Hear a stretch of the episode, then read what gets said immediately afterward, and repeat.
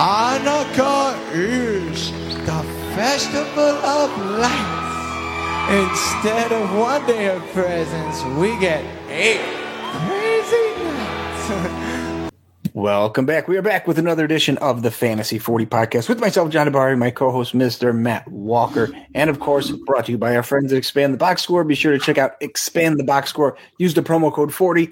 Get a four days of free advanced stats. So, fantasy playoffs are upon us. The fantasy season, whew, just like that, almost over. Over for at least 50% of the teams out there, but we will push on with this till we get into uh, NFL playoffs and then move into playoff fantasy action. But for now, we are a week away from fantasy championships. So, uh, Walk, how are you and where you want to get started? Uh, I'm doing, buddy. Um, you know, I got to update the people. The Scott Fishbowl 12 is officially in the semifinals, and both of us have been eliminated from contention. Uh, it was a it was a valiant effort, but uh, we're out. Deep run. You know, so- I think Yeah, it's hey. the longest we both stayed in. So, I've never made the playoffs before, John. So this is by far the furthest I've made it. So yeah, they're down to 500 people, and John and I were not lucky enough to be on the outside, uh, to be on the inside uh, of that cut line. I'm actually, does this help? I'm actually a little curious to see where, like how far out. So I think there's a way if I can crack codes here. Okay, I think that's correct. So let's see where Johnny Boy is. Okay, all right. So we weren't even close, John. no, I I, was, knew I uh, wasn't. I was 747 and you were 896. So still both in the top 900 of that last cut there. I mean, So, considering well, it's- listen, Thousands of people. That ain't bad. yeah, you know, and you know, there's certain individuals that I hold personally responsible for those failures. You know, DJ Moore, Elijah Moore, pretty, pretty much any more caused me uh, to, Oh. to doubt I would ever even make it into the playoffs. But yeah, Oh, it was fun Gesicki. for a great cause. Can't wait to win it all next year. So that's that for the for the fishbowl updates from the 40. Um, you guys, how I'm doing? I'm doing great. Other than my home league, took a took an L, and uh, you know it always hurts a little bit worse in your home league. You know those are your buddies. There's you know this is a, still a live draft environment. I was like four or five weeks ago. I was like, do I compete or do I tank? And I'm like, because the way this league is set up is the non-playoff teams compete for the 101, which some people might not like, but it's a smaller league, so everyone should be competitive, right? So I'm like, if if I can just miss the playoffs, I'm easily going to get the 101. yeah. You know, and then I get Bijan, and it's like, okay, boom, right back into it, right? But I can't like I have to compete, right? Like there's a lot of shit talking, there's a lot of back and forth. I'm like, oh, I'm not gonna I'm not gonna let this person win, right? And so I start Mhm. stacking wins, right? And I end up making the playoffs and then get knocked out in the first round. I'm like, fuck, should have tanked. You know, so le- lesson learned. I, I knew what the right answer was, and I couldn't bring myself to do it. I was too many injuries, things. You know, my guys weren't really hitting. I, I didn't really feel like I was going to win it all this year, and I should have made the decision in the best interest of my Yeah. team. But I didn't. I let my pride get in the way, John. Well, the other thing too. I mean, once you get in the playoffs, eh, not that Anything's I wanna say it. possible, but yeah. So you got to Really get in there. I was in a league, kind of doesn't sound similar to yours, but like the top five teams were way better than everybody else. And then I squeezed in as the sixth team in the playoffs, and I was like, "Fuck! I should have just got a, a single better draft spot and just tanked this last week." But I was like, "Eh, give it, give it a, give it a College roll of the dice, and maybe, yeah." And I, I got slaughtered. wasn't even See, I thought you were going to tell an optimistic story because the irony is in this same league, last year's champion no was optimism this here. was the sixth place team, and he only got in because the team that should have been in sixth tanked intentionally, um, like outwardly, Hmm. aggressively tanked to force him in to the playoffs. He won it all. So he, he had he he couldn't even like he he couldn't even win and get in. He had to have the other team lose too. So everything just lined up for him. He ran and won won the entire thing. You know what? He's back in the in the in the, in the consolation round again this year. You know, so he's now he's vying for the 101 and potentially going to push him back, push himself right back into contention a year from now. So anything can happen. You're right, but it didn't happen for me. So I'm I'm better, but you know here we are. So yeah, we're now week 16, crazy semifinals for most fantasy football leagues, and there's a lot going on. There's injuries. It's not like it, it, wasn't a bad week for injuries, and not that there's ever a good week for injuries, but it's not it's it's not as detrimental from a fantasy perspective. So we're just going to run down a couple of the guys. Except for the big one.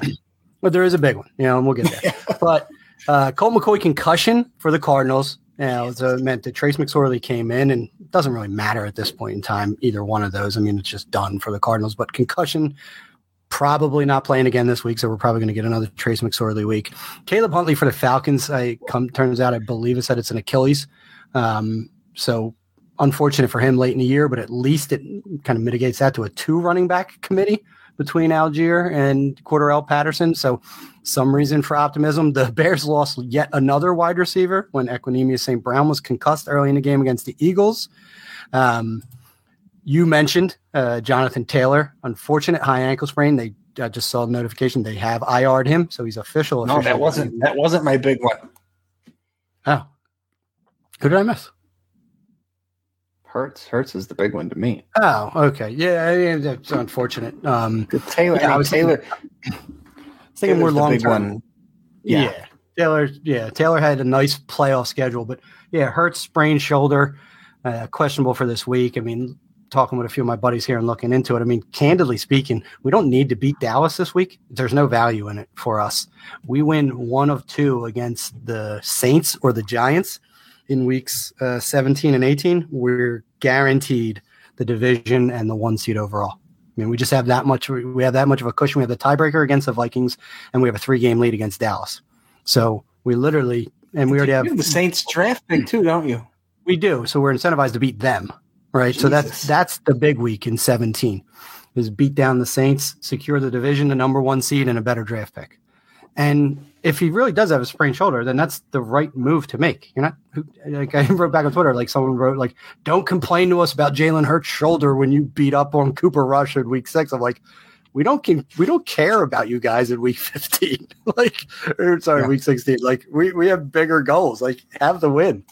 So it doesn't there's no sweat off our back. Like we're we're playing for Super Bowls at this point, guys. So yeah, I I would be surprised if he plays if it's truly a sprained throwing shoulder um, his diagnosis. So it might be a Gardner Minshew week, but it means it's going to be downgrading all the receivers and the running backs, even though I think Minshew's a competent backup. I mean, don't get me wrong, but Dallas is a formidable opponent. So you're just like coupling both of those things with probably a conservative game plan. Um, yeah, so yeah, that that certainly does hurt. I was thinking more of long term injuries. Uh, Hurts isn't definitely out yet at this point in time, but certainly it's it's a huge ripple effect um, in, fantasy football because this is when a lot of teams had buys and now are playing in the in the semifinals because Hurts yeah, got them bye, and then you might not have your have that quarterback to to advance you to the championship. And that's what we talked about last week. Because I said, you know, people are going to win on a lot of these backups. I wasn't, you know, foreshadowing any new injuries in the future. Know, missing a guy yeah. like that, but yeah, I mean odds are right now teams that had Hurts that got him this far, if he's out, I mean, I mean, you probably don't have the best QB threes with him in there. So, you know, we talked about before you started recording. I got a league with Colt McCoy as my QB three, who I'm gonna may have to plug in there if Hurts is out. So it's like, ugh. Are you telling me Gardner Minshew's not owned? If you have oh, Hurts, oh, you don't have I tried to trade for him. Nobody wanted to. It's the Premier League, six copies, and I couldn't get them. I threw offers to everybody. I offered a third and a fourth. I offered other people's handcuffs. Nobody wanted to move. And this is in fucking week like two. Oh goodness. Yeah, I mean they're a commodity. I guess when you know talk about the Premier League, when you have Joe Burrow, Kirk Cousins, and Tua as your quarterbacks, you don't really worry about losing one of them. That's right. go gotta go deep in those leagues. But yeah, it's uh it's unfortunate, but I think the right approach, you know, for a team that has bigger goals is to sit him. You know, you can beat the Saints with Minshew next week. Even I mean, there's there's yeah. a world where Hurts might not play again in the regular season.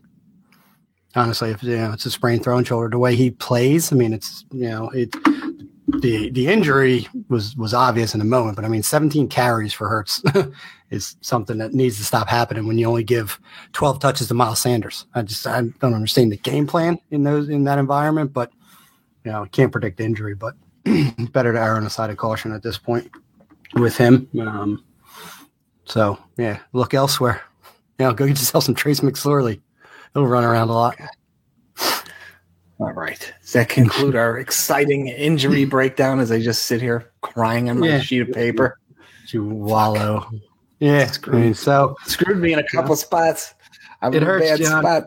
it hurts. I have them somewhere that I advanced. I, I gotta recall. I had a, I have a Mahomes, uh, Hurts team, which I think. Uh, where's that at? You're gonna break my heart now. Uh, I Here- have. here's one Oh. I have Minshew. There we go. in in my in my Good old one for one replacement right there, John. Hurts for Minshew. That's nothing changes. in, in my main home league, I've got Hurts, and now if he's out, I have to start either Russell Wilson or Desmond Ridder. Yikes! I don't know what the right answer is there. Hopefully. the answer is see you next year, folks. Yep. All right. See you next year. Let's But jump yes, in. now we're in week 16 and we are rolling hot. So yeah, we'll just go right right to the east. Start with the New England Patriots. Rhamondre Stevenson, sixty six percent snap share. Uh, Pierre Strong. I don't know how healthy Harris was, but Strong took over uh, as the number two, 26 percent snap share to Harris's eleven percent. Uh, with that though, Harris had more carries, five carries to Strong's four carries, but Strong was in the passing game, had three targets, no targets for Harris. So Strong might be coming on, and Harris might be out. Could be worth noting for next year. I don't. You're not going to start Pierre Strong in any of your fantasy playoffs, but something to keep in the back of your head. He's probably out there in quite a few leagues too, so you could grab him, stash him on your taxi if he's available. Moving to Miami, Mostert, 76% snap share out of nowhere. I mean, Wilson's banged up, but Salvon Ahmed, 24%. In the, in the past, when they needed a second guy, it looked like trend going forward or but long term dynasty this is not a needle mover but again if Mostert were to get hurt could, are you going to play Salvon Ahmed in the fantasy championship in two weeks because obviously you're not playing this week the answer is no but it's interesting to just see Sanders is obviously way out of there Gesicki 20% snap share only saw 12 in the game is tied for second lowest of the year so terrible. I mean, his last three games he combined for 41 total snaps. Four games ago, he played 41 snaps in that single game. I've talked about him every week when I get to Miami, but he is a big time trending down. I mean, his usage is down, his snaps are down, targets are way down. With the targets being down, receptions down, he is a fucking ghost. That guy has vanished off the face of the earth. It's crazy. They franchise tagged him. I don't think there's any chance he comes back to Miami next year. to the Jets, Zach Wilson, starting quarterback, already named the starter for this week on Thursday. Uh, you know how I feel about Thursday night football. Combine that with uh, the very disappointing Zach Wilson. Uh, would you play any Jets this week to advance in the fantasy playoffs? If you have any even middle of the road options? Uh, if Mike White comes back, they said he'd start. So uh, No, I think they said he's out already. I think they have ruled him out and said Wilson's starting because it's Thursday. I think it's already Oh, official. Craig, I forgot forgot about that. The Thursday night. Um, no, I mean I sat. I, I had to make a pivot in my home league and sit um, Garrett Wilson, who I was excited about starting because because Mike White got benched and Wilson didn't like totally goose egg, but no, I, I want nothing to do. Um, Yeah, he had nine targets, caught four of them for 98. But yeah, especially with the Thursday, no, no, no, no, no. Yeah, I'm looking through on this because I'm genuinely curious, but I guess the short week could could uh could get you. Yeah, I thought I read for sure he was already named the starter, but may- maybe I'm wrong. I, yeah, I have some snap share stuff, but like I said, I don't think it even matters for this team this week because you can't. Thursdays always suck, and Wilson has been shitty, and it, it- all his pass catchers, everyone's been pretty disappointing when he's been out there. Just Then to keep on. people carrying, you're right. Adam Schefter four hours ago. Jets ruled out Mike White for Thursday night versus Jaguars due to his rib injury. Zach Wilson rides again. And moving on to Buffalo. I don't. Did you see a lot of that Buffalo game? Uh, no, just enough to break my heart. I played against Josh Allen. I, I watched a ton of it, and when I was looking at the snaps, Singletary sixty percent, uh, Cook thirty six percent. Singletary had thirteen carries, four targets, caught three of them. Cook only had five carries and uh, three targets and caught two of them. I, I very few stat lines shocked me. I felt like Cook was all over that field and super heavily involved. Maybe his plays were just more explosive or the flashier ones, but I thought he I could I thought everything was backwards. I like double checked at a different site. I was like, that can't be. But apparently it was. But Cook was I mean, as far as like the eyeball test, and like I said, I actually sat and watched the overwhelming majority of that game. I was I was blown away. I mean, Cook has come on quite a bit and has looked more explosive when he's on the field. So I expect him to trend upward. We were talking Buffalo's playing the Bears this week, and the Bears were atrocious a week ago to to Philly. So I expect I think you could play both of them if you had to, especially if you you know anybody got banged up on your team. You need to throw Cook in your flex. I think you could do a lot worse than him. So I'm, I'm firing up all Bills this week, and yeah, that well, the East. Yeah, I mean, listen, that yeah, the the Bills Dolphins ended up being a, a pretty competitive game, 32-29, where the Bills actually were trailing going into the fourth quarter. But have no fear, Josh Allen's here, and I agree with you. It seemed like there was there was a lot of James Cook, and the touches didn't seem to bear that. But the little I saw did seem to be like it was a bigger James Cook day. he was all over the place. I couldn't yeah. believe it was thirty six.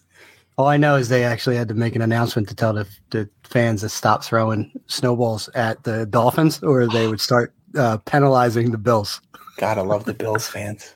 and I heard someone say, if you're a diehard Dolphins fan, you take off your jersey and you start pelting Dolphins left, right, and center with snowballs until they kick you out. Try to get any advantage you can. And I'm like, that makes sense.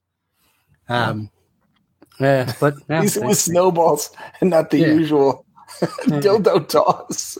Yeah, well, listen, and then someone Philly goes, "You remember when the, the Eagles developed a reputation because they were throwing snowballs back in the day?" I'm like, now it's funny.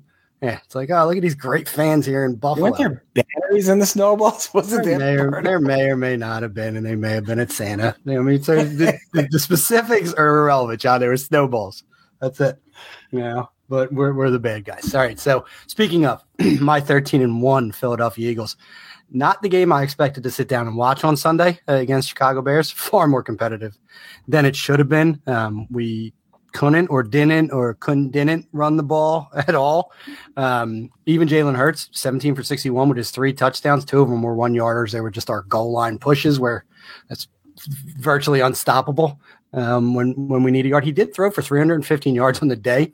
307 of those yards went to Devonta Smith and AJ Brown is insane watching this game. It was really a three man game because Miles Sanders didn't do shit. He played 55% of snaps. He had 12 touches. Hurts stole all the TDs. Sanders had a fumble, also lost 13 yards on the catch. It was just a very bad Miles Sanders game. Um, and lastly, Dallas Goedert is they opened his practice window. There were some rumbles he might have come back against Chicago. They probably figured why bring a guy back coming off a shoulder injury in this freezing cold weather. So assuming he comes back versus Dallas. But if Hurts doesn't play, maybe they buy another week from him. But I hope he comes back because the tight end position needs all the help it can get. And Minshew would make Dallas Goedert a superstar this week if uh, he was the garner to start from the Eagles to the aforementioned Cowboys, losing to your Rayshawn Jenkins in heartbreaking, wonderful fashion. Dak Prescott and the 10 and 4 Cowboys. Dak Prescott has not thrown for more than 284 yards in eight starts since returning from injury. He also has 16 touchdowns to 10 interceptions during that span. I felt like that was just like, eh, I know he hasn't been playing great, but he's just been like blah. You know, it's like 1.6 to 1 TD to interception ratio. Never had the big touchdown game since he's come back. He's just kind of like game managing at this point in time. Two interceptions in, in this one, including the backbreaker. But you know, outside of that, Pollard and Elliott, you know, are still finding their way into a heavy split. You know, 19 carries for Pollard for 75 yards, 16 carries, 58 and a touchdown for Elliott.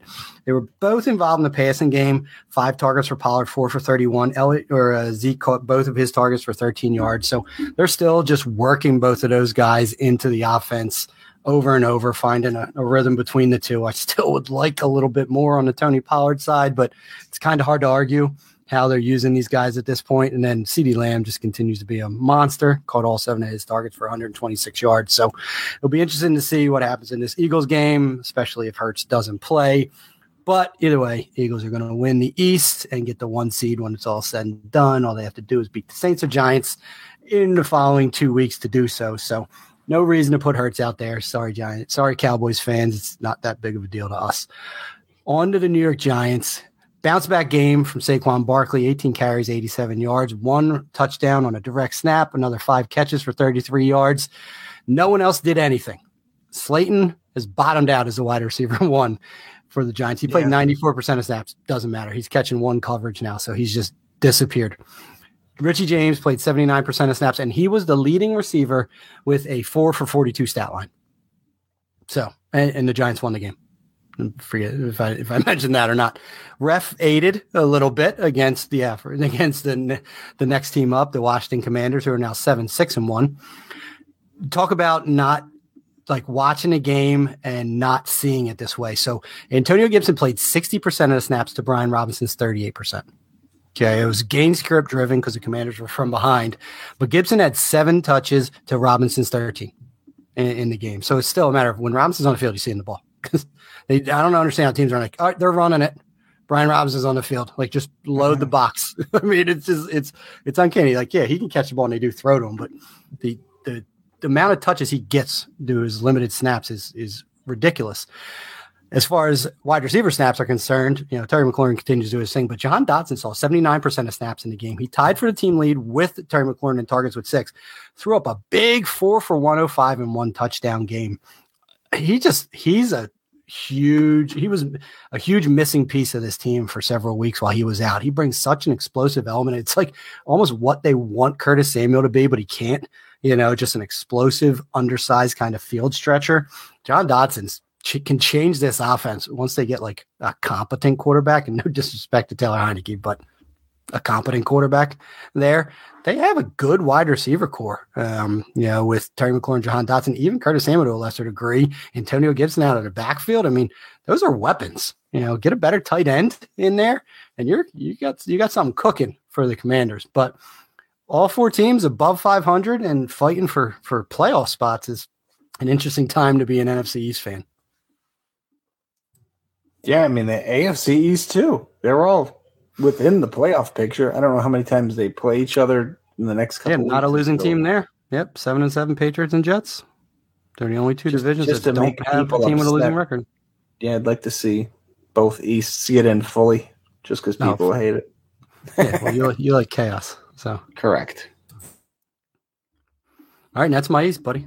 Oh, Rock East. All right, let's go uh, East to West this time. So go right in my backyard here. Las Vegas Raiders off a very unpatriot like way to lose.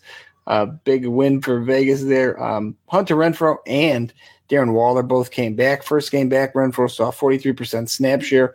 Keelan Cole, uh, first game under 60% snap share since Renfro went out. So with him out of there, he only saw 24%. He's the big loser out of Renfrow's return. Uh, Wallerish, when he was healthy early in the year, was seeing 80 ish, 80 plus percent snap share. Uh, this week he came back. They eased him in, saw 49%, but saw three targets, caught all three, 48 yards and a touchdown. So he's absolutely startable. He's, he's, appears to be healthy, seems to be part of the offense like he was before. And I would assume that 49% is going to tick up probably over 60, closer to 70 this week.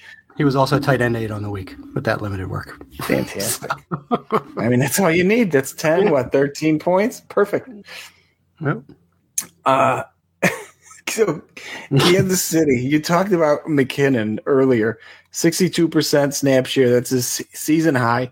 Pacheco, 35%. Looking at his last, uh, looks like five games 56, 40, 51, 54. I'm sorry, 45, 43% snap share, heading into this one, 35.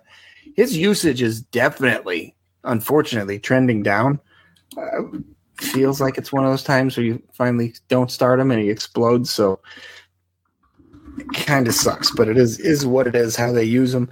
the the pass catchers. Listen to the Chiefs' top pass catchers this week: targets and catches. Kelce, ten targets, ten catches. Juju, ten targets, ten catches. McKinnon, eight targets, eight catches. Noah Gray, three targets, three catches. So yeah, their their top uh, four receivers on the day ended up catching. If my math is correct, is that thirty-one of thirty-one from Mahomes? So I think Mahomes only had like four incompletions. so. Yeah. so they're they're they're really you know clicking now heading into the playoffs, which is not good for the rest of the NFL, but it is good for fantasy. I mean, you could play all these guys pretty much this week if you have to, especially if you lost any wide receivers. The Los Angeles Chargers, which I did write San Diego on my sheet still. Uh, Austin Ekeler, 69% snap share. He got a little banged up in this game, and Kelley got in there for a little run, 35%, but Ekeler returned. Uh, 12 carries for Ekeler to Kelley's 10, three targets for Ekeler to Kelley's two. I don't know if it's worth keeping an eye on, but Ekeler's not the. If he is a little banged up going into next week, he's you're obviously playing him, but he's not the plug and play stud. Lock him in for twenty something points because Kelley Kelley's been very serviceable while he's been in there. Uh, with Allen and Mike Williams both healthy and on the field, 89% snap share for each of them. Each of them. Josh Palmer down to 65%. That's his lowest since week four and his second lowest of the season. So have you been plugging Palmer in there while these injuries have been around? And he's been pretty productive while he's had the chance, but the they're not using him now because the other two guys are fully healthy and it's a it's a two wide receiver offense. So hard to trust Palmer the next two weeks unless there's another injury. Knock on wood for this uh, Chargers offense. And last and certainly least, Denver, but you can't put a lot of stock in this because Wilson was out. So obviously they changed the entire game plan with Rypien's in there. Latavius Murray, 64% snap share, 24 carries, one catch for 12 yards. Marlon Mack got on the field, uh, 29% snap share. So caught four uh, four targets for 26 in the air. Also added five carries, so he got involved. But oh, it's hard to trust this going forward, especially if we expect Wilson to be back because they're going to want Russ to cook. And I think these running backs take a step back, but it was a, a good week for them because they leaned on them with Russ out of the passing game. Jerry Jeudy was their top receiver. If Sutton's out, expect Jeudy to keep producing because there's nobody else because someone named Brandon Johnson was their wide receiver too. So garbage all around for a, a, a, bad team. The, the best thing that could happen is Wilson misses another week and you just pound Latavius Murray again next week. But that is my super disappointing AFC West. You forgot to mention tight end 12, Eric Tomlinson on the week. He for the Denver Broncos. Was he really? Yep, three for 28 in the touchdown. Meanwhile, he got in the end zone. Super rookie Greg Dulcich was tight end 47 on his uh, one catch. So, Wonderful. I mean, hey, listen, the backup, throwing the backups, it, it can it, it, pervades all fantasy. So, I mean, you want to go disappointing? I, I had going back to the East. I had uh, Conklin and some DFS lineups. I was like, what a oh, great yeah. matchup for Uzomah. tight ends. And then Uzomah, two targets, two touchdowns. Want, yeah, like, and it's because it went back oh. to Zach Wilson. Everything changes. You know, Mike White, it would have been Conklin. I, I truly believe it. But yeah, CJ Uzomah, tight end five on the week on two targets. Yep. Yep.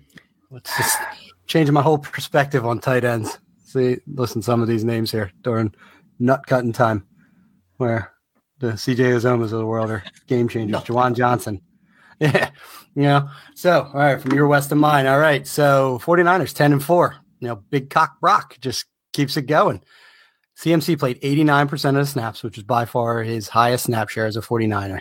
26 for 108 and one rushing, another 6 for 30 receiving. He's back to getting that alpha workhorse workload, 32 touches uh, on the game. They're really not going to anyone else. Jordan Mason came in just to spell him, literally like one snap. I get back off the field. I mean, CMC's going back on probably has something to do with them having no Deebo as well. So they kind of have the limited options as far as playmakers are concerned. And what did that mean? I mean, George Kittle out of nowhere, four for 93 and two touchdowns on five targets for the tight end one overall. I have him in my one redraft league. He sucked all year long. Not in the playoffs. George Kittle smashes. Great. Thanks, George. Appreciate your time. No Deebo. Jauan Jennings led all wide receivers in targets with five. Yes, I said all wide receivers in targets with five. So there wasn't a huge Brandon Aiyuk game. The primary beneficiary of the no Deebo was Jauan Jennings, and that helped nobody. From them to the Seattle Seahawks, your boy Tyler Lockett broke his finger. Keep an eye on that to see what comes of his status. If he doesn't go, Marquise Goodwin is their wide receiver too, and will see meaningful targets in week 16. Ken Walker stepped right back into his bell cow role, played 79% of the snaps, and had 16 touches for 79 scoreless yards. Most of those came on one reception. He was bottled up all day uh, in his return. Something ironic of the last three weeks. These are the DK, these are the Tyler Lockett and DK Metcalf stat lines. Week 13, Tyler Lockett, nine for 128 and one touchdown. Same week, DK Metcalf, eight for 127 and one touchdown. Week 14, Tyler Lockett, five for 60 and one touchdown. DK Metcalf, five for 71 and one touchdown. Week 15, Tyler Lockett, seven for 68 and no touchdowns. DK Metcalf, seven for 55 and no touchdowns. It is eerie how close these two guys are on a week in and week out basis over the last three weeks. Almost strangely, like you couldn't do this intentionally, but they're within like mere yards of each other targets, touches, touchdowns, everything for the last several weeks. Um, beyond them, Noah Fant has bookended two tight end one top 12 performances with a week 14 goose egg. So just continues the the inconsistency of the tight end position. And you know, who started Noah Fant this week when he goose egged you the week prior? Probably no one. Well, he was a tight end one this week as well because he caught a touchdown. Arizona Cardinals, no Kyler, I, no I, I think Lockett's out. I think uh I, would think broken a, finger. Is, I think it was a compound fracture. I think the bone came out through the skin. Oh well, because I, I, know after the game, Carroll was saying it might be a season ender potentially. I don't think say, it's official make, yet. Make catching passes difficult. So yeah, you need you need your bones in, in your hand. that might be an important component of being a wide receiver. All right, so uh, you know, go get you some Marquise Goodwin. Ugh. On to those Cardinals. James Conner played 91% of snaps in the game and has been a workhorse. 16 for 63 and a meaningless touchdown. Fucker. Rushing, three for 28 and zero receiving. I'll tell you, regardless if it was Colt McCoy or Trace McSorley, they knew to throw the ball to DeAndre Hopkins and Hollywood Brown. 11 targets for Hopkins, eight for Hollywood Brown. They saw 54% of the team passing targets. It doesn't matter When out Kyler. These are just hollow yards, low low completion percentage, ugly. Really, Conner's the only one you can start with any confidence for the Cardinals right now. And then down to those Rams who came crashing back down to earth in epic fashion against the Green Bay Packers on Monday Night Football.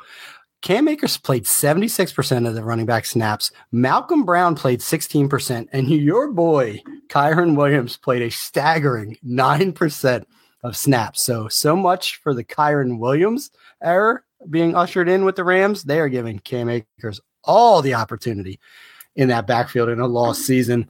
Tutu Atwell saw four targets. It was the most by a wide receiver.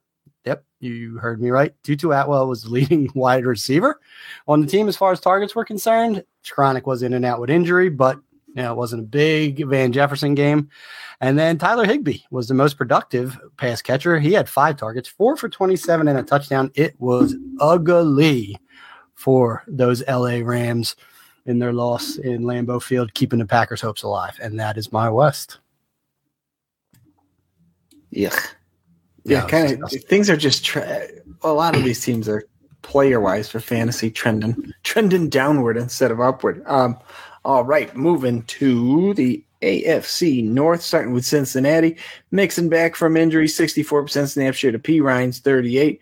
Mixon saw 11 carries for 21 yards and six targets, uh, caught five of them for 33. Perine, seven carries to 24. So they, they turned it over to Mixon as much as they could. Um, but that was it. Kind of, you know, the the three main receivers here. Nothing of note. Nothing changed really. Higgins, you know, back and forth with this mystery injury. Magically, he's healthy again. So make sure to plug him in next week so he can go off the field after a snap when he tweaks something that they don't tell us in practice. Cleveland Browns, no David Bell. Mike Woods got in there more, but this offense does not look that great. Two targets, one catch for four doesn't mean anything. It's all going through Peoples Jones and Amari Cooper. Deshaun Watson, since he has been back, 56 completions, 92 attempts for 568 yards, two touchdowns, two interceptions, 19 carries for 76 yards. Has not been good. Hasn't been the Watson of So- old. I- I mean, I heard this question on the radio earlier today, so I'll ask you. This week, playoffs, got to advance to get to the finals. Would you play Zach Wilson or Watson this week? Uh, wowzers! That's where we're I'm at. buying this Thursday night game. I'm I'm excited for this Jaguars Jets Really? game. I wish it was, I wish it was in Jacksonville. I am. I don't know. I would have been more excited if it was Mike White. Um, who who did the Browns play this week? The Browns home against the Saints. The the total in that game is 31 and a half, John. 31 and a half. So you, you going Zach Wilson? I'm going. I'm going Zachy. Yeah, Stacy's mom Wilson. Yeah, What a what a world, folks! Uh, all right, keeping keeping on with the, with the North here. Kind of another game with, with Tyler Huntley in there. It's hard to really make anything of these snap shares and targets because it's not really the offense the teams want to run. Hill and Dobbins both had 38% snap share. Gus Edwards down to 17%. I didn't see he got hurt or anything. It seemed like Edwards was the number two and kind of out of nowhere Hill popped this week. You're not trusting Duvernay or Demarcus Robinson without Jackson in there at quarterback. You talked about Mark Andrews stinking. This whole offense is kind of stunk for fuck probably 10 weeks now or close to it, nine, eight weeks. So I don't trust any Ravens, especially with Lamar Jackson not in there. Ravens but are a seven and unfortunately, a half point favorite. Seven and a half point favorite at home against the Falcons. I- I think- you just I think they think Lamar Jackson's going to be back, but that just Yeah. tells you how dog shit those Falcons are. And closing on a whimper, as we like to do here uh, with the North. Uh, again, backup quarterback in there. Trubisky was the starter. Hard to really make heads and tails of, of the targets, although Diontae Johnson has maintained his uh, target hog trends we've seen all year. 10 targets, caught all 10 for 98. Still hasn't gotten many- the end zone. how many touchdowns? As- of last week, yeah, he was.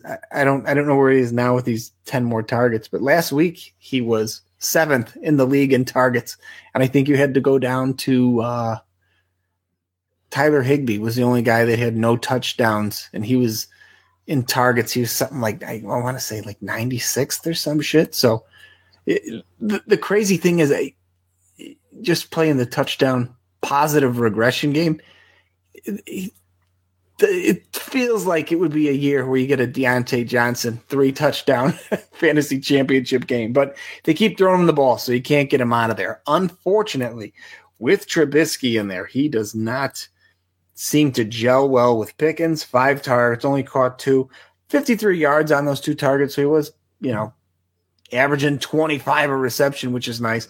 But the five targets just aren't enough. Uh, Najee Harris, they they leaned on the backfield a bit more, as we've seen with all the teams that had the backup quarterbacks in there. Uh, Harris had 24 carries for 86 and a touchdown. Jaylen Warren, uh, 11 carries for 38 and a touchdown. Both probably playable if Trubisky's in there. If Pickett comes back, I'm not quite sure what the split's going to look like, but again, if you sustain some injuries here, Warren might be flex worthy. They, they like him and he got in the end zone here, so they probably reward him with a, a little more work going forward. And that is how you close the North on a whimper, my friend.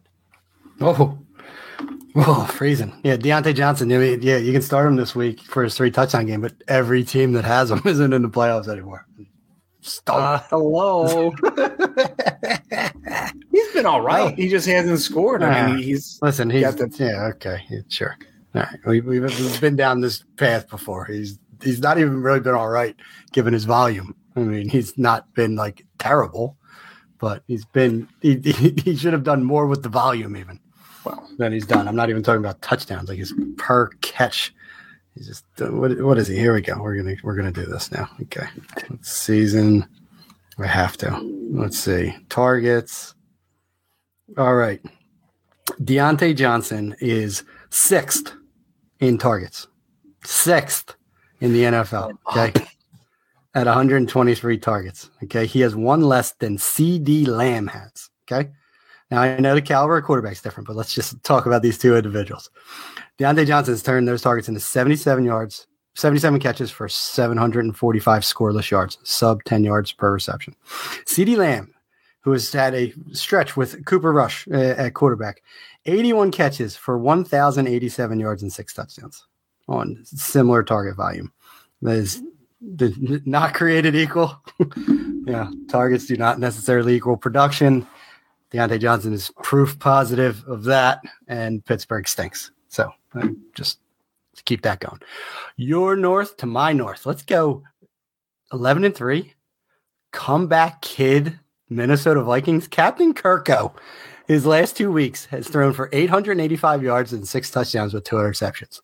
Let's get these Vikings in negative game script more often. That's what that's what I'm saying. Like dig a hole. It's like the Patrick Mahomes syndrome.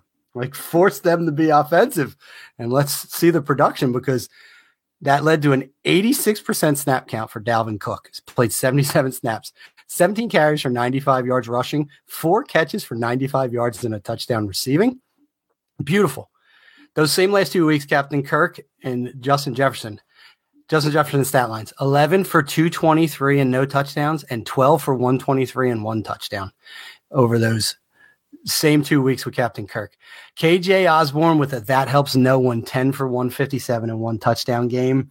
I'm still excited about the future once they kick Adam Thielen off the field and let KJ Osborn operate as the true number two in this offense because I think the kid's talented and he's going to get tremendous coverage opposite Justin Jefferson in the future. So I, am still burning a candle for KJ Osborn next year. Uh, TJ Hockenson saw nine targets, didn't do shit with it because, of course, it's the fantasy football playoffs. So Kirk threw it all over the field to everyone but TJ Hockenson in this one. Well, he did throw it to him, nine targets, but they just could not connect on the game. From them to the seven and seven second place Detroit Lions. Snap counts 40% for D'Andre Swift, 32% for Justin Jackson, 31% for Jamaal Williams. Somehow now Jamaal Williams is on the low end of the target total of the snap share totem pole for those running backs. Just in just in time. Yeah. To, I mean just cost you a championship. Yeah, just yucky. I mean, literally. I mean, it's just any given Sunday with these guys. I will say D'Andre Swift's targets the last four games. Eight, six, four, nine. That's that's heavy target volume. It just really has not translated during that time somehow, even though he's getting the opportunities, you know, as, as a pass catcher, because he's not really getting them as a running back. I mean, he has been running back 16 over the last three weeks because he's had 12 catches for 90 yards during that time. 19 targets. He's tied for second in targets at the running back position with Jerick McKinnon, only behind Christian McCaffrey. So they're using him as a pass catcher. He's just not getting in the end zone. So it's still limiting his upside. Not what anyone wanted from D'Andre Swift this year. Your boy, DJ Chark, you mentioned earlier, his two weeks prior to this one, five for 98 scoreless yards, six for 94 and one. Gets into the fantasy playoffs, one for 18. So hopefully you weren't suckered into starting them in your fantasy playoffs so that you could get that big old 2.8 fantasy points from him in week uh in week 15. So Lions, not much more to talk about here other than this was the Brock Wright week. He's the one that scored the touchdown, so he gave you your tight end one performance as well. Yet another name to, to draw from the tight end grab bag.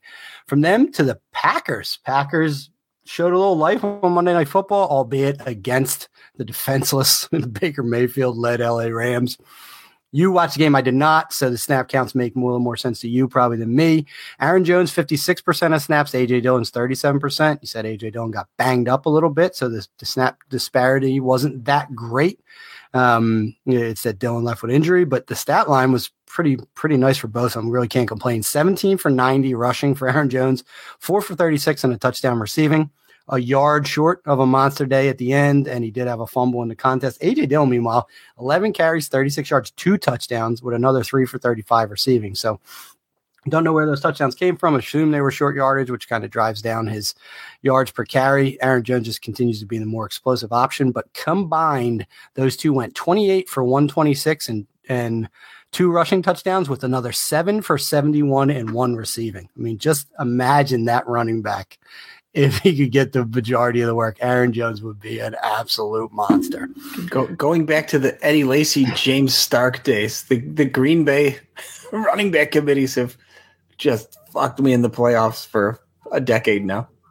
Yep, you took AJ Dillon right in the shorts, and you know you'll never walk the same again. But from him to from them to the wide receivers, Christian Watson played 87% of the snaps and logged an epic four for 46 and no touchdown stat line.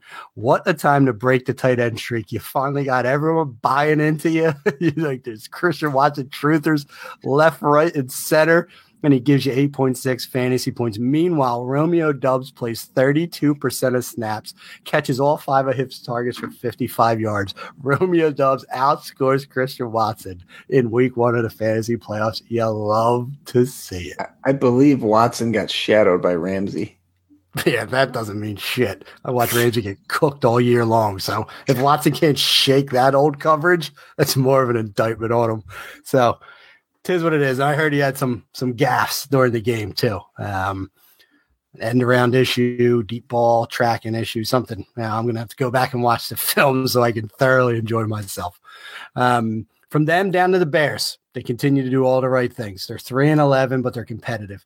Justin Fields on the year, 143 carries for exactly 1,000 yards and eight touchdowns rushing.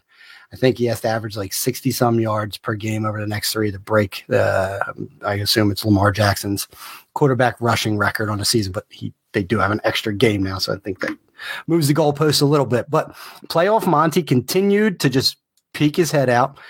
Uh, 12 for 53 and one rushing after another amazing uh, Justin Field scramble that he got called out of bounds. The next play, Monty cashes in uh, on a touchdown but also three for 38 and one receiving. Uh, so playoff Monty has been good or, or was good, but he goes versus Bills at Lions the next two weeks. And those are actually terrible running back matchups for David Montgomery. So if he won you week one, he could potentially cost you the semifinals or the finals with some of those matchups. And then Byron Pringle, last man standing, two for 39 and a touchdown. There just literally is nothing else in that receiver core. Chase Claypool was inactive. Darnell Mooney's on IR. Um, Equanimeous St. Brown left with a concussion. It's it's it's unbelievable the the lack of options in this offense, and Justin Fields just keeps getting it done through two touchdowns, rush for you know like eighty or ninety yards, just keeps figuring out a way to be fantasy viable in spite of the of the Chicago Bears. North done. Boo airs. All right. To wrap this up, we're to go South, AFC South. Uh, Hilliard was banged up. Haskins came back uh, finally healthy. He missed a few weeks. 90% snap share in Hilliard's absence. Only one carry and two targets. He caught them both for seven yards. A non factor as long as Derrick Henry is healthy. Uh, tight end, though, a guy we like in a position we love. Uh, Chig Okonkwo, 68, 60% snap share, his high on the season. Also led the team in targets with five and was tied for the lead in receptions for four and second on the team in receiving yards 54. So he's definitely coming on to close out the year. There's a few spots where I have him, and we've mentioned some of these other underperforming tight ends and guys that are trending the wrong way. Uh, where I have him, I will be playing Okonkwo the next two weeks, unless I've got, you know, Goedert or Kelce or one of the bona fide studs there. But he's coming on and looks like he's going to be a piece of that offense for several years to come. Jacksonville, nothing, nothing interesting here at all. You know, it's ATN with a little bit of uh, hasty on the side. Engram's their main tight end. Wide receivers, it's all going to Christian Kirk and Zay Jones with a little Marvin Jones. Nothing of note here in the snap shares. Looks like it looks every single week. Indianapolis Colts, Jonathan Taylor sprained his ankle early. He's a done for the year. They earlier in the year when he missed time, Deon Jackson looked pretty good filling in for him. But this week they ended up kicking the tires on Zach Moss, 67% snap share to Deon Jackson's 32. Uh, Moss, I didn't see any of it, but he checking out the box score did okay. I, am going to assume this is what we can anticipate for the next few weeks. But again, pushing to get in a fantasy championship game a week from now, pretty fucking hard to trust Zach Moss to get you there. So good luck to you if you are in that position.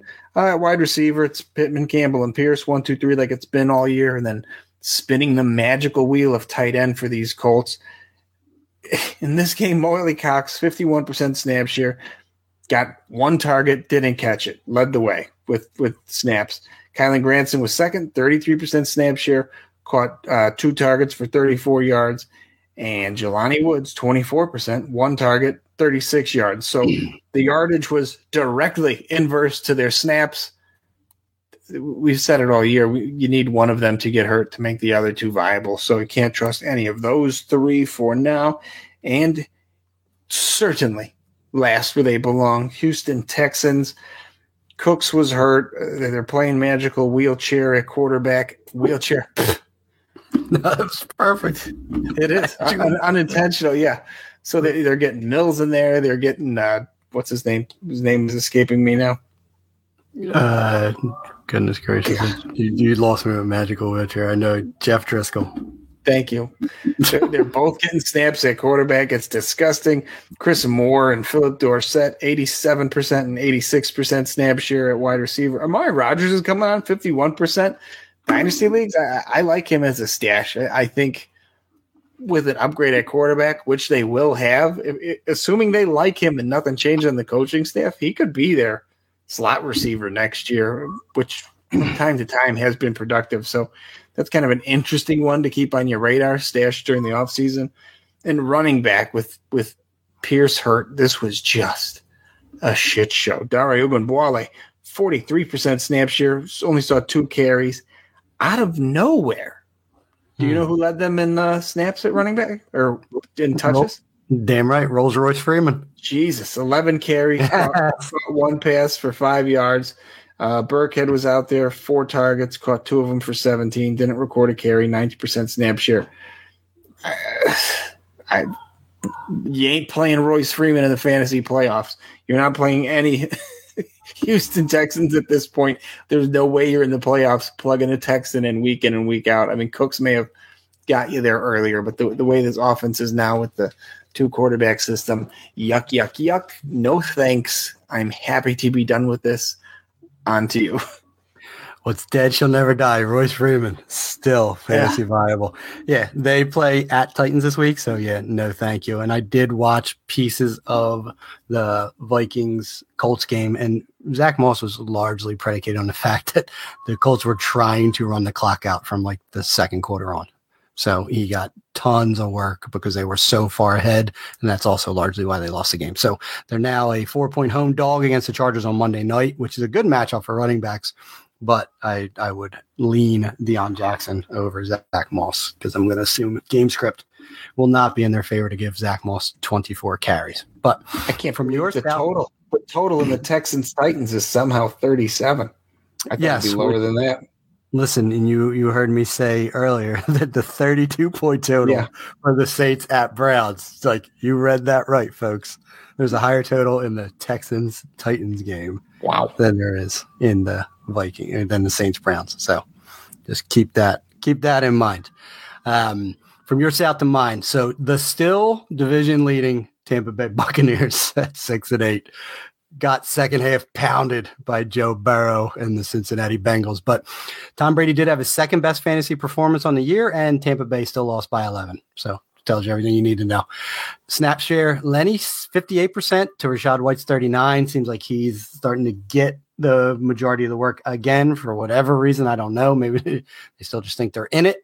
Um, so they want to go with the the veteran back. And Russell Gage played 62% of snaps and posted another that helps no one eight for 59 and two touchdowns. And if I don't know, Chris Godwin had caught one of those two touchdowns, I would have won a fantasy week, but no, and we have to we have to figure a way to get Russell Gage's best week of the year. So buck you and moving down to the Carolina Panthers.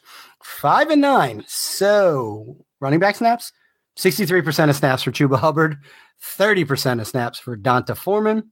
What did that look rushing? Well, D'Onta Foreman had 10 carries for nine rushing yards. What Chuba Hubbard do? Four carries for 10 rushing yards. That that is that is actually what happened in the game. They combined 14 carries for 19 yards, and that's why you can't have either of these guys um, or start in the fantasy playoffs. And that was against the Steelers, who aren't, you know, world world beaters at the position. DJ Moore, thanks. Five for 73 and a touchdown, another out of nowhere week after he dudded the week prior. But the Panthers are a nightmare. You were just talking about the Houston Texans. Like, I know DJ Moore's got the name and probably rolling him out if you're still in it, but I don't want anything to do with the Panthers from a fantasy perspective in the playoffs either. They're right down there with the Texans, and somehow they're still battling for a playoff spot. It's just it's insane. From them to the Falcons. All right, I mentioned Caleb Huntley getting injured and leaving. Well, that led to a 49% snap share for Tyler Allgeier and a 50% snap share for Cordarrelle Patterson. They both got home. Allgeier at 17 for 139 yards and a touchdown rushing. Cordarrelle Patterson 14 for 52 and a touchdown. They are still a run-based offense. Didn't matter that Desmond Ridder's in there. They did throw it a little bit more, but they still wanted to pound a rock. That's 31 carries between the two of them. Drake London saw his third most targets. He had 11 targets and his second most receptions, seven of the season in Desmond Ridder's first start. So, if nothing else, there's clearly a focus on getting Drake London the ball now that Desmond Ridder is under center, and there's nothing else to talk about in this Falcons offense. Lastly, the Saints found a way to win. They beat the Falcons to go to also five and nine, with the other three teams looking up to the Tampa Bay Buccaneers in the NFC South. Snap share at running back Alvin Kamara, 62% of snaps. David Johnson had 33% of snaps in this game. As far as what it looked like for pass catchers, wow. It's, yeah, it's nuts, right? I did not know he got that much work he didn't do anything but fumble, but he, he he saw a third of the snaps at the running back position. I mean, he only found his way into 12, four carries for 12 yards. Meanwhile, Kamara had 21 carries for 91 yards in the game. So they were still using Kamara while he was in there, but yeah, they were they were giving David Johnson some work. The Saints also threw the ball 19 times, 17 by Dalton, two for two by Taysom Hill for 80 yards and a touchdown, which is just nuts. Six of those 19 passes went to Juwan Johnson. So roughly a 32% target share went to Juwan Johnson, who posted a four for 67 and two stat line again this week. He is just rubber banding back and forth in the tight end position, but he went bonkers for the tight end to finish on the week. And while we were just talk rattling through tight ends, I have to do this, John. So closed out the South here. Let's talk about the top I'm going to go top 18 tight ends and then just rattle them off real quick. All right. One through 18 in PPR. George Kittle, Juwan Johnson, Dawson Knox, Travis Kelce, CJ Uzomah, Evan Engram, Noah Fant, Darren Waller, Tyler Higbee. Now, now the fun begins. Mitchell Wilcox, Brock Wright, Eric Tomlinson, Jordan Akins, Chig Okonkwo, Trey McBride, Peyton Hendershot, Quintin Morris, Gerald Everett. Those are your top 18 tight ends in the fantasy football playoffs. It is great. What a time to be alive. It's crazy. Well, yeah. We, we like to close on a whimper here and bad news. I got one for you that I just popped up on my Twitter timeline. We, we talked about it a couple times. The Saints and Browns, this is from Graham Barfield on Twitter. Saints and Browns has an over under of 31 and a half. If it closes at that number, it's the first time in 14 years there's been a total below 32 points. And that's with two starting quarterbacks. yeah. Yeah. That's, uh, that's I, I, was told this is an offensive pass heavy football league. Yeah. Right. And yeah, we got, we got all our weapons here. Yeah, there's, there's nothing nothing to complain about. And uh, on another note, I want to give you a quick quiz. Last three weeks, okay, now we're on the running backs, and then we'll talk about waiver wire and get out of here. What running back is Jerick McKinnon overall? PPR last three weeks. Last three weeks, PPR. Uh, you're asking me, so I'm going to say running back seven. Two. Fuck. He's number two. He's, he's behind Christian McCaffrey. Wow. He's scoring 26.2 PPR points per game. Christian McCaffrey's at 27.9. He is by far number two. Number three is Tony Pollard at 20.5. So think about that. Jerick McKinnon and Tony Pollard are running backs two and three.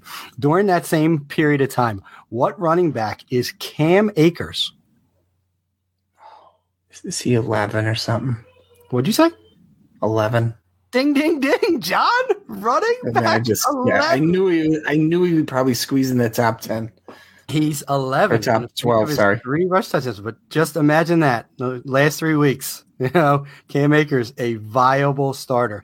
Isaiah Pacheco is still somehow at running back 17. So the, the Chiefs have two running backs in the top 17. Meanwhile, Tampa Bay, Rachaad White's running back 20, Leonard Fournette's running back 21. Doesn't matter who the running back is, and neither one of them can run the ball. But when I was looking through earlier, I just when I did the last three weeks and I saw that Jerick McKinnon is running back two. One, it made my heart happy because you know I love Jerick McKinnon. But two, it made me think. Imagine what could have been if Jerick McKinnon wasn't befelled by injury after he signed with Kyle Shanahan and the San Oh, Francisco we've, we've 49ers. talked about this at length. Yeah. Look what they're doing with CMC. That's what they envisioned for Jerick McKinnon. Yeah. Uh, what could have been, but look, he's getting another chance with the Chiefs. He was a beast down the stretch and in the playoffs for him last year, and he's doing it again. He's just, oh, he's electric. I love him. Jet. Well, that should do it for us. Hopefully, you're still alive in the fantasy playoffs. Hopefully, we've been of some assistance to you along the way, but good luck this week unless you're playing one of us. For myself, John DeBari, my co host, Mr. Matt Walker, and our friends at Expand the Box Score, we are the Fantasy 40, and we are out of here. We're not doing waiver wire. Oh, fuck. Ah, what's the- all right. Well, that's perfect. I mean, what I'm is there? What yeah, is there this week? Deon Jackson. Deon Jackson, seven percent roster. I already said it. JT is done for the year, and Indy faces the Chargers. I think Deon Jackson is a top thirty running back this week. So if there's injury or flex or something, I think he's viable. You mentioned Marlon Mack earlier. He's only 16% rostered. Marlon Mack has averaged 16 PPR points per game over the last two weeks. Not getting a lot of touches, but he's been involved in that offense. And if something happens with Latavius Murray, Marlon Jackson's going to explode. Receiver, Russell Gage, double bird to you, but he's only 13% rostered. He has three touchdowns in the last two weeks. So he scored both. If Julio misses again, you could do worse than Russell Gage. KJ Osborne, 5% rostered. I am not point chasing. KJ Osborne has had 21 targets over the last two weeks, NATD in each week. So he is start worthy. Tight end, I already mentioned Juwan Johnson, only 20% rostered. He blanks, literally zero fantasy points in weeks 12 and 13, explodes out of the bye in week 15 with a two touchdown game. That's the tight end position. Your boy Chig Okonkwo, 29% rostered, has scored at least 10 PPR points in each of the last three weeks. That's super impressive for a rookie. It also kind of marries with Treylon Burks being injured and being out. So I'm truly interested to see what happens when they're both back. Noah Fant, 22% rostered. He's been all or nothing the last three weeks. Literally, his PPR point finishes 14.2 points, zero points, 14.2 points. And now he gets KC with it sounds like out Lockett. He could potentially be the second pass catching option in what would be a point chasing shootout against the Chiefs. Could go get you some Noah Fant and quarterbacks have to do it. You mentioned it. Zach Wilson, 7% rostered. Now I know he's the starter, gets to face off against the Jags in week 16. You could do worse, like you could do Deshaun Watson worse. And then lastly, Daniel Jones, 59% rostered. I, this one's a hard one, but he gets the point chase at Minnesota in ideal conditions indoors in week 16. Vikings are going to put up points on the Giants, and this could lead to a lot of Daniel Jones garbage time. So I'm just waiver wiring you guys out of here, especially in redraft leagues. You're not doing any of this shit in Dynasty, but redraft leagues, injuries are happening, right? You lose a Jalen Hurts. What are you going to do? You get a Zach Wilson. You get a Daniel Jones. You lose a, a Jonathan Taylor, and you're still in it. I mean, Deon Jackson's out there. So we still got to help the people, John. But there's nothing else. You you don't want to talk about it. You didn't even want to do the segment. So we're gonna end on that waiver wire. Take us out of here, bud. So that should do it on my second attempt at closing us out here.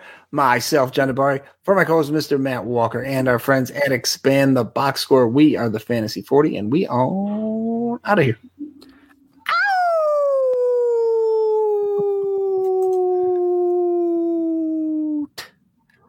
Good one. And on this bad boy.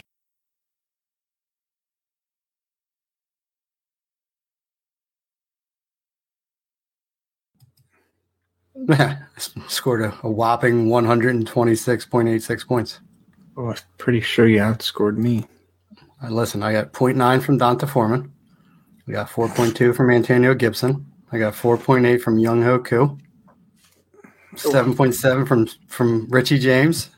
Yeah, it was a banner day for me. I had, I had 30 point. KJ Osborne on my bench. Motherfucker. Tua 17.6, Daniel Jones 10.4. Yeah, that's how you get eliminated. Uh, that right there is how you do it. and he's totally flees the guy. He's he's uh he's trading him Jamaal Williams, who he's never starting. Right, the the dude who's in the semifinals. Jamaal Williams for hundred dollars in fab. So I'm actually just curious as to who he's actually trying to blow his fab on. uh, look at these players real quick. Just genuine curiosity. I got knocked out, unfortunately. Deon Jackson, maybe. Yeah, that's probably who it is. Deon Jackson, I can't see that he wants to add Royce Freeman going against Tennessee, but Indy actually has some good matchups. They have the Chargers this week, and then like their matchup next week is good too. The Giants, and then they've got week 18, which helps no one. They they go against Houston. So the Jonathan Taylor would have closed with a fucking boom if he didn't get hurt. So like, he's hmm. he's going to go after Deon Jackson because his running backs stink. This dude's stupid. James Conner's junk timed. I lost by five points, and he scored that one yarder for nothing in the late fourth quarter. Asshole. well, that and a litany of things my own team didn't do, but you know we're gonna blame it on James Conner. Fuck him. Mark Andrews scored a like fucking four points again for like the eighth straight week. As Who I just did? keep plugging him into my lineup. Mark Andrews. Who? Oh, Mark Andrews.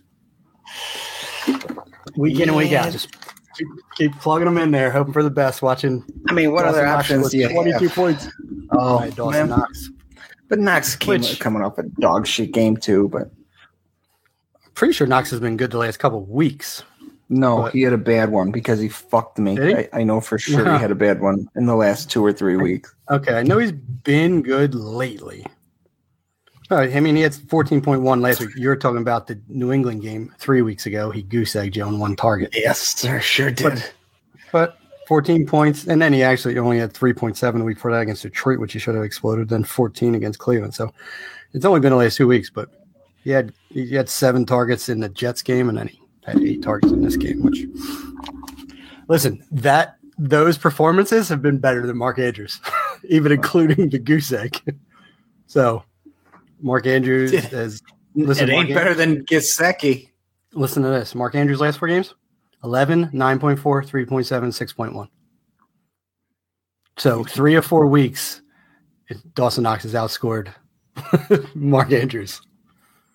And the week before that, he was 12.3. So in the last five weeks, he hasn't scored more than 12.3 PPR points. No touchdowns. Hasn't exceeded 63 yards or six catches in a game. Ah! Fucking stupid Ravens. Lamar Jackson. Imagine going into the year with Andrews and Gesicki in like a two tight end league. How You think confident got the- have been? You think you got the market cornered? I went into the year with Kyle Pitts and Goedert in a two tight end league. And I was like, Well, Goedert was good till he got hurt. bury you guys. Well, he they both get hurt and Pitts sucked all year. Yeah. So I. I was I had something similar. I was like, oh, I, I got this tight end thing figured out. Uh, oh, I don't, I don't count it's like- injuries. though. Then I was like, boom, boom, boom. Well, listen, Mark Andrews, it's the Lamar Jackson injury that's fucking him. Well, he sucked before. I mean, Jackson sucked for weeks. Jackson did. anyway. Listen, it's not been the it's not been the best year for Lamar Jackson to be negotiating a new contract. That's for sure. But they also give him nothing. I mean, he lost Rashod Bateman and he's literally throwing it to the the Chiefs wide receiver five and a bunch of guys that shouldn't start. A, a special teamer in Devin Duvernay and then a bunch of Tyler Wallaces of the world. It's, it's a nightmare. Your best, your three best receivers are your tight ends. Just keep rolling them out. Yuck. Yeah. Looking forward to next year. Did you advance in uh, wannabes? I had to buy. Oh, did you? Mhm. Did you? Right. well, I had, to, I had to buy in Smarty Pants. So look at us. We're actually doing our jobs. And I would Yeah, for- people's dicks in if I didn't. Kirk Cousins, Justin Jefferson. Oh, dude, Um, listen. Every league I Uh, just missed the cutoff where I was like, you know, the seven seed or whatever. Any league where I just missed the playoffs, I still set my lineups just because it's. Oh, I- I always do. Going through Yeah. them all. Yeah, I, I I believe in several leagues I had my highest score of the year. what, what it Listen, dude, fucking I dude, my receivers because uh, what because Deebo got hurt. Justin Jefferson, AJ Brown, Zay Jones. Three What receivers. AJ Brown do? He had like 190 receiving yards, At a girl. like seven, six catches or eight catches. Zay Jones caught three touchdowns. Oh yeah. Justin Jefferson had had like 10 catches and a touchdown. Cousins had like 45 points. I think was his his final. I, I probably put my highest points up for the year on the buy. Fantastic. Yeah, even with a The worst part is, you know, none of these guys are exploding next week. In the in the Premier League, I had some defensive guys explode, and you know, like these guys aren't.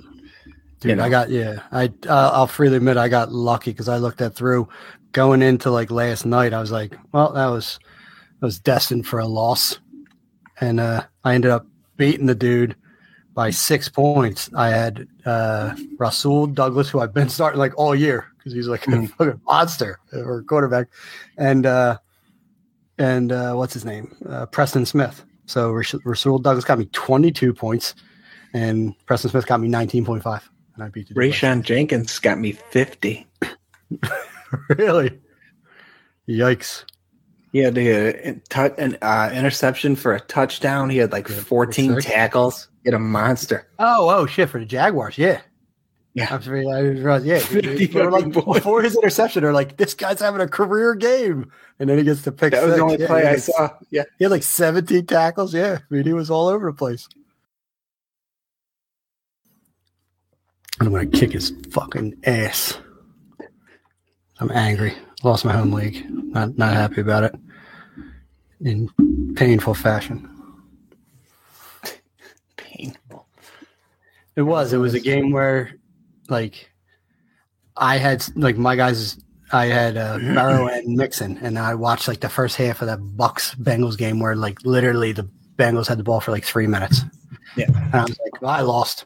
And then in the second half, Burrow's just like touchdown, touchdown, touchdown, touchdown, touchdown, like climb back, and I'm like, oh shit, I might get into this. And then like nothing went to Mixon, so he still didn't get shit out of it. And then someone else screwed me over other than Mark Andrews. Oh, Why stupid was- I Isaiah was- Pacheco. I started Pacheco, and Oh, of course, Jerry me too. McKinnon, monster. And that last touchdown where McKinnon, I literally called. it, I go, "This is where Pacheco's going to house it. They're clearly running this." And then they break the huddle. I go, "Or McKinnon," and shot out of a cannon. That Pacheco was so the, the Chiefs just can't bury teams they should early to get to these run scripts. They like almost like have to dig themselves a hole so that Patrick Mahomes can be like a fucking magician every single week. Like it either has to be Yes. too competitive or comeback mode. Like they they can't just like bury a team clearly. So McKinnon's going to be trapped in fucking purgatory. I'm starting McKinnon this week in Smarty Pants. I'll tell you that much. And he's going to dud. Oh, of course. He's going to dud out. Yep. And this is a script that's against Seattle. Like you would be like, oh, Seattle could score. That should be a good game plan. Now Pacheco's going to fucking crush them. Yeah, whatever. Whatever. be, be confident knowing whatever you do, it'll be wrong. The opposite. Yeah. Yeah. All I know is I, I sat James Conner because they're going against Tampa Bay. And Tampa Bay has one iota of a brain. They're just going to say, anyone but James Conner. We're going to make Colt McCoy throw it against our secondary all day and not let James Conner do shit. So, If Hurts is out, I gotta play fucking Connor oh, Hurts ain't or. McCoy. Sorry. I'm going to go out on a limb and say Hurts isn't playing.